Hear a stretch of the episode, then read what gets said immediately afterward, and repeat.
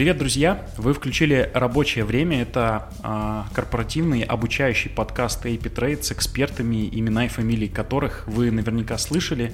И сегодня, и на следующие два выпуска с нами Брезденюк Павел Борисович. Павел Борисович, здравствуйте. Добрый вечер, или добрый день, или утро, в зависимости от того, кто сколько слушает. Кто в каком часовом поясе и кто где во сколько слушает. У нас вечер, поэтому нам нужно чуть-чуть э, разогнаться, чтобы вот это вот изможденное состояние, э, которое уже пол седьмого числа, надо его каким-то образом э, разогнать и выгнать, да. поэтому мы сейчас начнем потихоньку втягиваться в разговор, я думаю, будет да. все зашибись.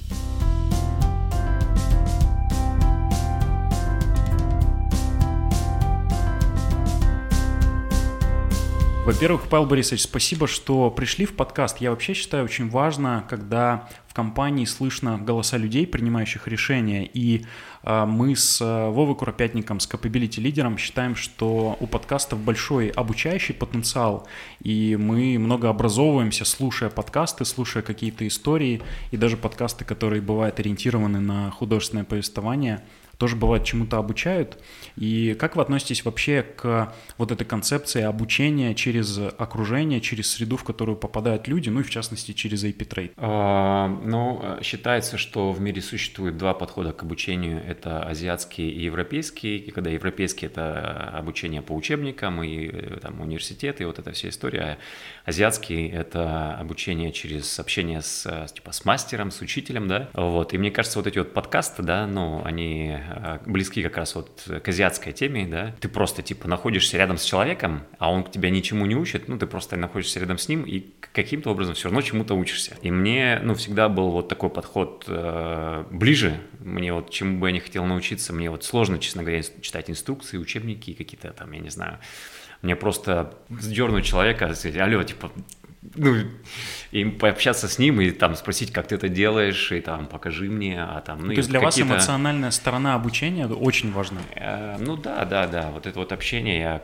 я вот по жизни как-то набираюсь через общение с другими людьми, вот это мой способ, вот. Угу. У нас э, структура подкаста построена так, что мы в каждый новый квартал зовем нового эксперта и каждый месяц делаем выпуск. Первый выпуск мы говорим про эксперта как про профессионала, про его, так сказать, э, не личные компетенции, а именно вот в рамках должности и функционала в Trade. Второй выпуск мы стараемся делать больше про вашу личную эффективность, про ваши приемы, э, про приемы экспертов и то, как эксперты стремятся быть эффективными в компании и третий выпуск посвящаем ответам на вопросы слушателей. Поэтому, друзья, в, к этому выпуску мы оставим ссылку. Напишите, какой э, ответ на какой вопрос вы хотели бы услышать от Павла Борисовича в третьем выпуске. Я начну в этом выпуске э, с таких простых, иногда, может быть, банальных вопросов, но мне кажется, это важно, чтобы и слушатели, и я тоже понимали какие-то основы, какую-то базу, допустим, ну вот начиная с того, э, чем чем занимается ваше подразделение. У вас должность звучит как директор по экономике и финансам. Чем занимается вот ваше подразделение, э, структура? Подразделение занимается экономикой и финансами. Что это значит? Вот как, чем они занимаются, допустим, там, ну, на Земле? За что отвечают? И какие показатели для вас, как для директора, допустим, самые важные? А, Все, что связано с деньгами, экономика, как нас учили в институте, это переводится, сейчас я не помню, это латынь или греческий, это ведение хозяйства. Ну, ведение хозяйства, и примерно так же, как мы дома ведем э, хозяйство, мы планируем э, нашу какую-то деятельность, не знаю, так, чтобы у нас там э, хватило денег, я не знаю, на еду, там, заплатить за квартиру, плюс мы хотим летом э, съездить куда-нибудь в отпуск, пытаемся прикинуть, а сколько э, это стоит удовольствие, а потом мы думаем, а что нужно сделать для того, чтобы ну, у нас были деньги. Это может быть э, откладывать каждый месяц, а может быть э, занять, взять какой-то кредит или какой-нибудь займ у мамы там попросить или у друга или еще у кого-нибудь. Вот. И каким-то образом находим способы, чтобы э, ну, наша жизнь ежедневная, ну или там ежемесячная или ежегодная, она каким-то образом продолжалась и развивалась в какую-то сторону, которую мы ну, для себя там фантазируем или придумываем. А, это касается, я не знаю, а, покупки машины. Кто-то решает, я хочу, типа, машину обновить. А кто-то думает, блин, а я хочу, ну, там, а, получить образование, да, какое-то, или там, ну, я начинаю, и начинаю выбирать, и вот э, эти все мысли, ну, на бытовом уровне, да, их можно э, спроецировать на уровень компании, и мы, в принципе, занимаемся как раз э, вот этими вещами, э, что мы э, ведем учет того, что сколько мы зарабатываем, сколько мы тратим, да, а что сделать, чтобы, ну вот, скажем, а что мы хотим, да, вот, и мы э, на каких-то страт-сессиях э, вместе фантазируем, да, что мы там, например, хотим э, быть в больше, там, в три раза, например, да, вот. И э, мы вместе все пофантазировали, а потом мы, как финансы, уходим и пытаемся эти фантазии оцифровать, да. А сколько нам нужно денег, да, для того, чтобы стать больше в три раза, да. И, и опять же, там э, а, так же, как и с семейным бюджетом, что можно заработать, можно занять там, а можно занять сям, а можно еще что-то сделать.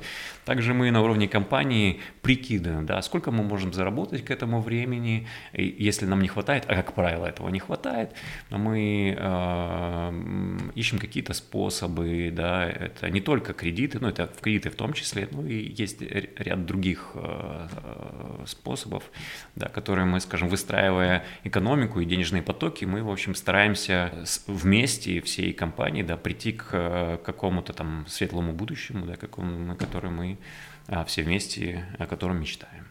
Насколько экономика большой компании, даже не так поставлю вопрос, какое ключевое различие экономики, допустим, семьи и экономики большой крупной компании? Масштаб.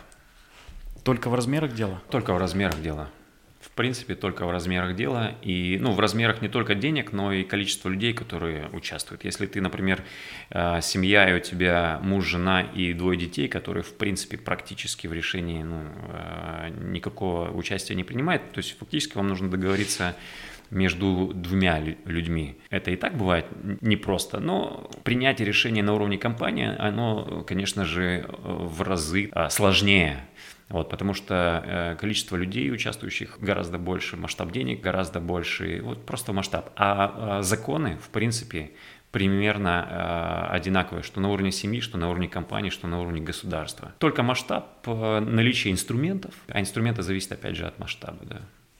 А как вы для себя сформулировали вашу роль как директора по экономике и финансам в компании? Моя личная роль или роль как директора по экономике и финансам? Здесь... А вот давайте в рамках первого выпуска роль директора по экономике и финансам. А вот во втором мы вернемся к этому вопросу. Как будто бы я не могу разделить э, эти два, эти два масштаба, потому что не могу разделить. Э, когда мы находимся где-то, мы все равно играем разные роли. Разные роли.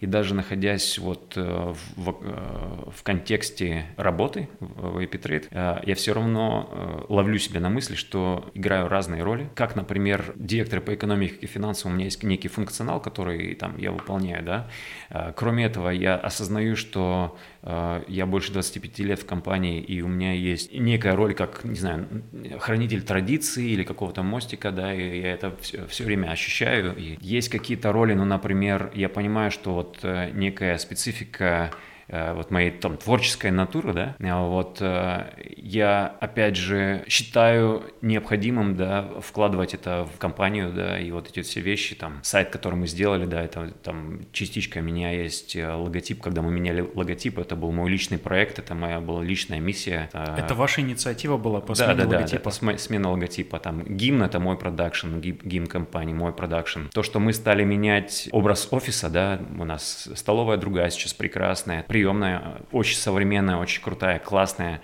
Там вот э, кабинеты ПО мы сделали. Это было не просто так. Я видел в этом э, большую, очень важную роль, потому что я считаю, что окружение а, и образ э, компании э, – это большая ценность, и это, ну, он сам по себе начинает двигать вот некий прогресс и развитие компании, поэтому для меня это было важно. Это не роль директора по экономике и финансам, да, это, знаю, я сам ее нарисовал, я просто сам видел важность этой истории, и я инвестировал свое время, свои усилия вот в это направление. Ролей много, да, скажем так, делаю то, что считаю нужным, потому что я считаю, что я здесь больше, чем директор по экономике и финансам как бы, не знаю, нескромно это не звучало, но...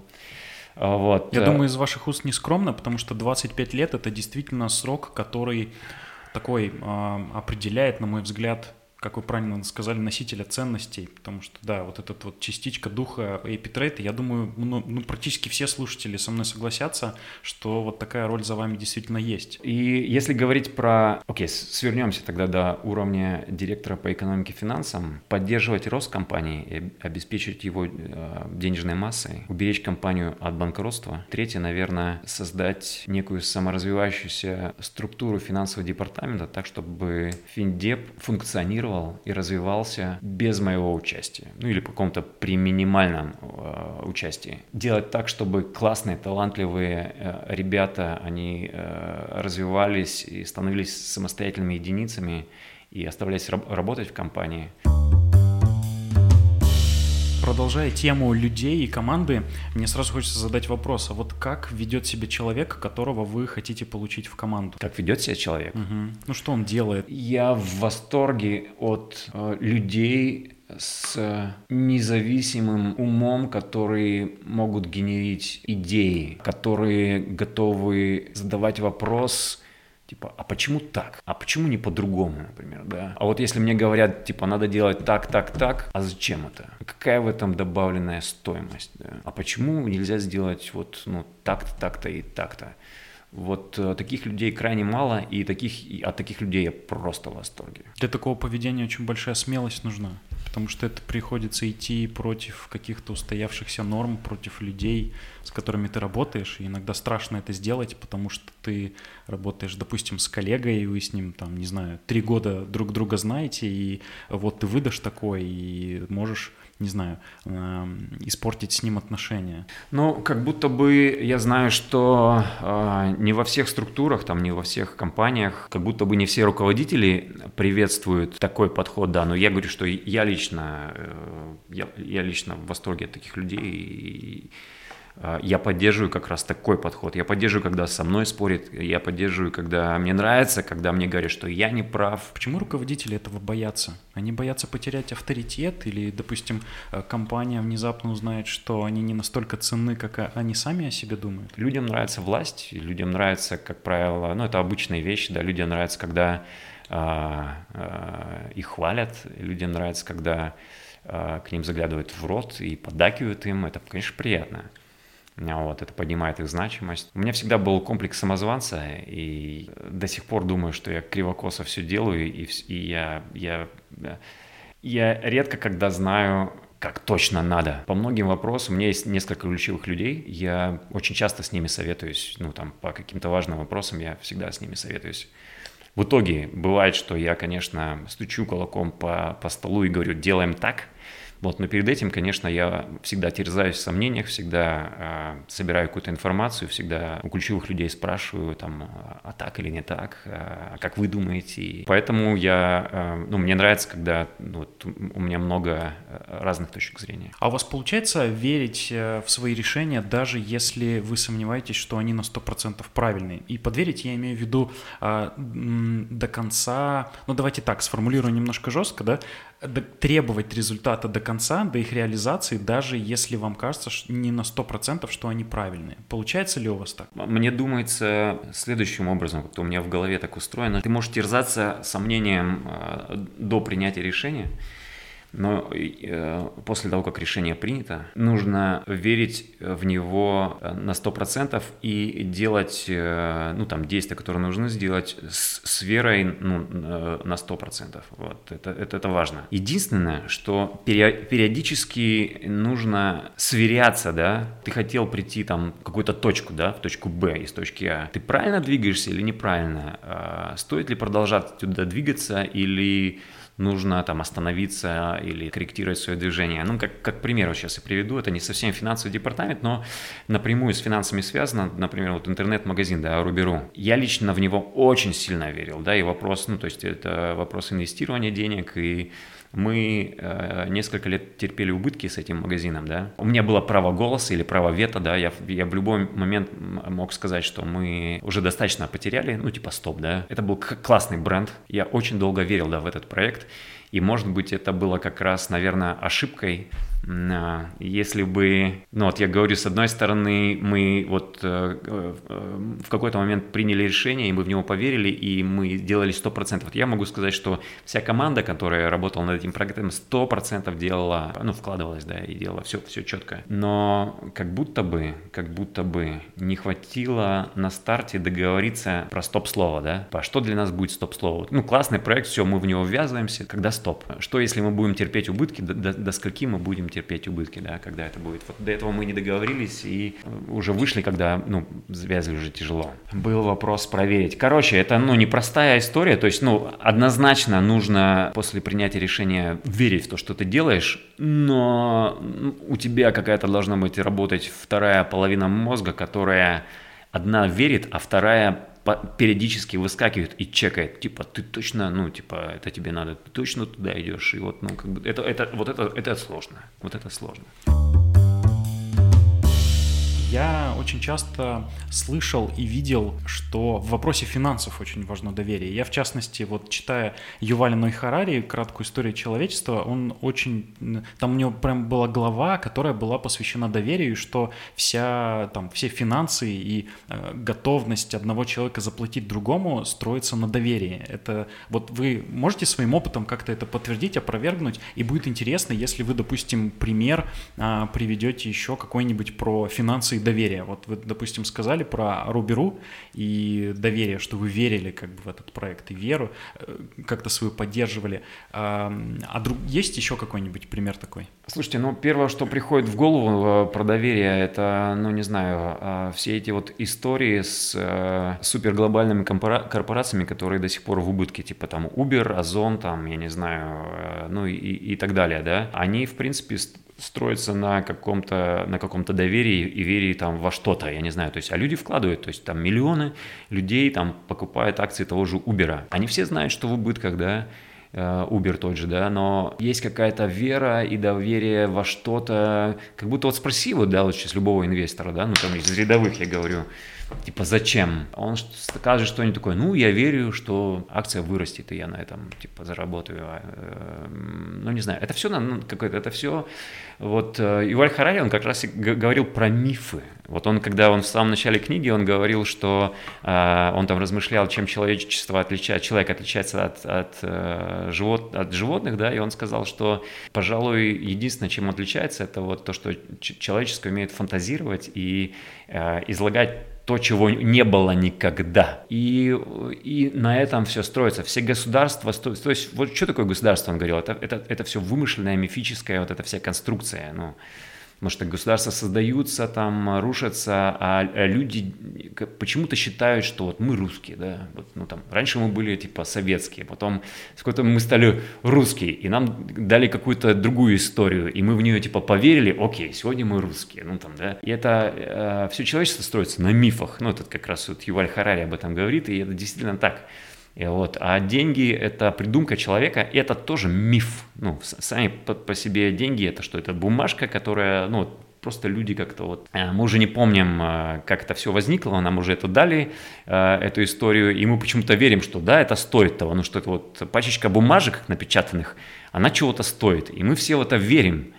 Вот, поэтому это все, это все, это все мифы, это все доверие, это все сказки, которые люди друг для друга. И вот насколько ты э, лучше умеешь сочинять сказки и истории, да, и, и мифы, да, и как ты, насколько ты умеешь э, убедить э, большее количество людей вокруг, в принципе, то э, тем больше и у тебя благосостояние. Вот по сути закон как бы существования человечества, он, он э, такой. Немного цинично звучит вам, не кажется?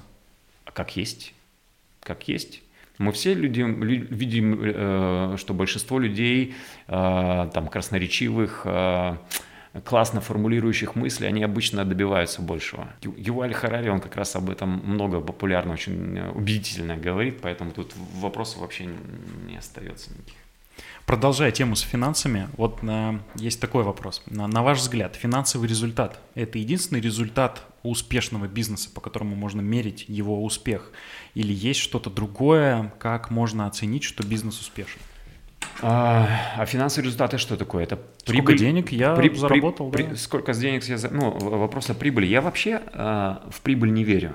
Ну, потому что прибыль это, это миф, э, и это иллюзия. Вот. Единственное, чем можно мериться э, в экономике, это, э, это живые деньги. Вот. Поэтому я провожу обучение для студентов, э, и у меня там один из вопросов, который я задаю, что важнее, прибыль или деньги? И там есть подвопрос – я, я спрашиваю, а, такая вопрос, ну, и мы обсуждаем, да, с, с аудиторией, я задаю вопрос, можно ли работать с убытками а, и можно ли работать без денег? Вот, и, как правило, мы в, в ответе приходим к тому, что а, с убытками работать можно, а когда у тебя нет денег, работать нельзя. Можно сейчас немножко наивные вопросы? А раскройте, вот, допустим, для слушателей и для меня, а, что значит Э, убытки и живые деньги? А, а, убытки это, а, скажем так, это результат на бумажке написанный отчета о прибылях и убытках. Отчет о прибылях и убытках – это такая табличка, которая заполнена цифрами. Она строится от э, наверху там выручка, и там определенная циферка – Сейчас э, все, сейчас я попробую, почему это миф, да, э, весь отчет составляется по методу начисления. Вот, так вот, э, выручка, выручка там написано, это, отгру... что такое метод начисления? Это отгруженный товар. То есть ты отдал кому-то свой товар, который у тебя и делал. И даже если ты не получил денег, ты заполняешь вот эту строчку, ты пишешь, типа, я продал там столько-то, столько-то.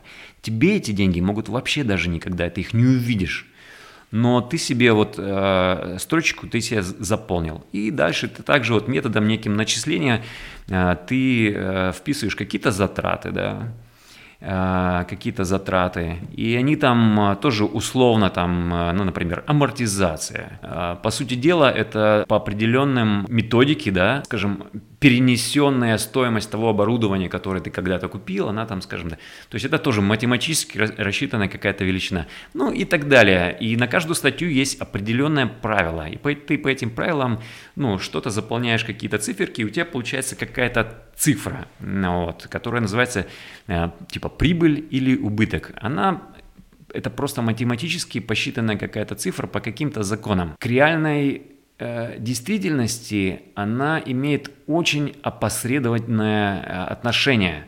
То есть надо очень э, хорошо знать, по каким законам вот написаны эти цифры, чтобы судить о том, что реально происходит. А деньги, деньги – это реальные цифры, например, остатков у тебя на счете. Да? Если у тебя нет денег на счете, то ты не сможешь э, завтра заплатить э, тому же поставщику за товар, да? Ну почему отсутствие денег это э, мгновенное банкротство, да? Потому что если у тебя нет денег э, заплатить поставщику, то не, тебе не придет новая поставка товара, и у тебя не будет, не, нечего будет продавать, и твой бизнес просто встанет. Вот это максимальное, это, это э, моментальное банкротство. Поэтому если говорить там, опять же, возвращаясь к некой моей роли, моя роль – это непрекращающееся движение денег в компании. Вот. Если э, э, мне очень нравится аналогия с человеческим телом, да, если представить там э, компанию или предприятие, да, как некий человеческий организм, то деньги это как раз кровь. Это вот кровь бизнеса, которая постоянно движется, и она обеспечивает питательными веществами все органы и обеспечивает жизнедеятельность. Как только движение крови прекращается, то это моментальная смерть. Вот. Человек может жить, я не знаю, там а без руки, без ноги, без, без рук, без ног вообще. Он может жить без почки, там, э, ну, то есть без многих органов. Будет плохо жить, но он может жить. Если кровь останавливается, это моментальная смерть. Поэтому моя миссия, самое главное, это постоянное движение, обеспечение постоянным кровотоком. Предприятие может работать с убытками предприятие может иметь э, любые сложности, но если остановится э, вот этот вот кровоток движения денег, это моментальная смерть. Поэтому моя личная э, главная миссия – это следить вот за этим кровотоком, чтобы, не дай бог, ни на секунду не встал.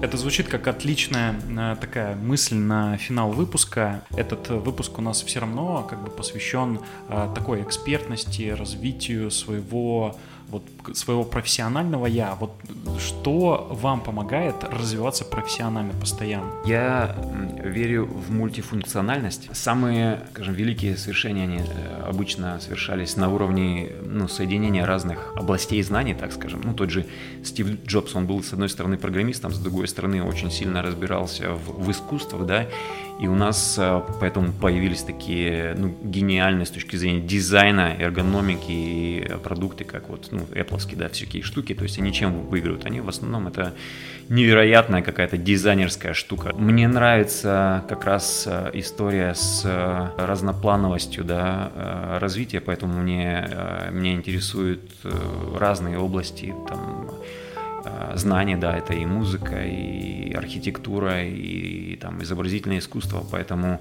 я говорю, поэтому мне было очень относительно несложно э, кейсы там с, с логотипом и там, с, не знаю, с этими с гимнами, про которые я в самом начале говорил, и с с этим окружением, да, потому что, ну, вот это моя тема, и, и как, как раз, ну, не знаю, как что пожелать. Э, смотрите не только, я бы порекомендовал, конечно, смотрите не только на свою область, да, вот, не знаю, если вы бухгалтер, там, экономист, я не знаю, там, кто угодно, попытайтесь э, смотреть попробовать нащупать, какие области э, вам еще интересны, да, не знаю, может быть, фотография, может быть, кино, да, потому что и там от, оттуда приходят какие-то, не знаю, откровения, какие-то идеи, какие-то, ну, ты просто, ты становишься более э, там, широко развитым человеком. Это большая ценность, это крайне большая ценность. И как раз от этого, от этого возникает, вот я в самом начале говорил, да, что я ценю сотрудников, которые могут нестандартно мыслить, да, которые могут генерить какие-то бум, идеи прям вообще. То есть они как раз берутся от какой-то широты взглядов, наверное. Вот, поэтому старайтесь смотреть не только на, на свою узкую область, да, а развиваться в каких-то там параллельных э, вселенных, наверное, так. Спасибо, Павел Борисович. Увидимся с вами в следующем выпуске. Да, спасибо. Пока всем.